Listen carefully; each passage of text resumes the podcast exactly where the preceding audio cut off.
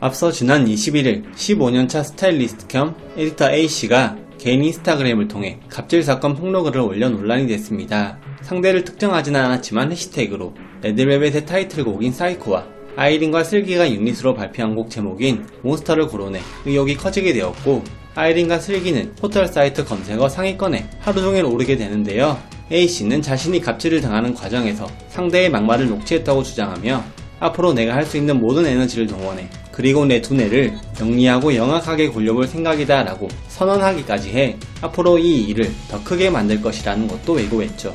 별다른 입장이 없던 레드벨벳과 SM엔터테인먼트 측은 다음날 입장을 내놓게 됩니다. 아이린은 인스타그램을 통해 제 어리석은 태도와 경솔한 언행으로 스타일리스트 분께 마음의 상처를 드려 진심으로 죄송합니다 라며 사과하게 되는데요.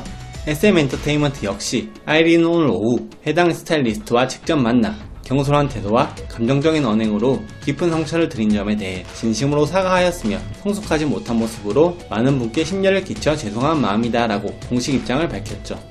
이렇게 사건은 일단락되었지만 그동안 아이린을 좋은 이미지로 본 대중들은 그녀에게 실망할 수밖에 없었으며 연예계에서는 이번 사건을 계기로 앞으로 있을 레드벨벳 아이린의 개인 스케줄에도 변화가 있을 것이라 예측했습니다. 가장 먼저 스케줄의 변동이 생긴 건 2020 한국문화축제입니다. 레드벨벳은 원래 10월 24일 2020 한국문화축제에서 온라인 팬미팅 라이브를 진행할 예정이었습니다. 사건이 터지고 다음 날인 22일까지도 주최 측은 라이브를 예정대로 준비 중이다라고 입장을 밝혔지만 또 그 다음 날인 23일에는 레드벨벳 측에서 주최 측에 불참 의사를 전달한 것으로 보인다는 기사가 보도되면서 결국 불참이 확정되었죠. 논란 발생 이후 대중들은 아이린의 첫 영화 주연작인 더블 패티에도 많은 관심을 가지게 되었습니다. 패티 측은 지난 9월 중순 모든 촬영을 마쳤다며 올해 연말 개봉을 앞두고 있다고 밝힌 바 있는데요. 그런데 갑자기 내년으로 개봉을 연기했다는 사실이 알려지면서 이에 대중들은 혹시 아이린의 논란을 의식하여 개봉을 미룬 것이 아니냐는 말이 나오기도 했었습니다.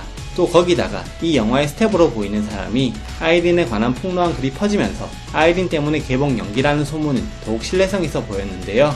하지만 이에 대해 영화 관계자는 이미 지난주 극장과 마케팅 등 상황에 따라 내년 상반기에 개봉하기로 했다고 답하며 이번 아이린의 논란과 개봉 연기는 아무 상관없는 결정이라는 것을 확실히 했습니다. 또한 영화 스텝이 쓴 글에 대해서는 우리 스텝이 아니며 더블 패티 현장에 정말 왔는지조차 알 수 없다. 혹시라도 보조 출연자분들 분장을 위해서 잠시라도 참여했는지 그 글을 쓴 분에게 사실이 맞는지 확인해 보려고 했지만 연락을 받지 않고 있다라며 정확하게 확인도 되지 않은 내용이 사실처럼 퍼져나가는 부분에 대해서 후회하기도 했습니다. 한편 이번 사건에 대해서 여러 말들이 많은 가운데 앞으로 레드벨벳과 아이린의 행보에 대해 대중들의 관심이 모아지고 있습니다.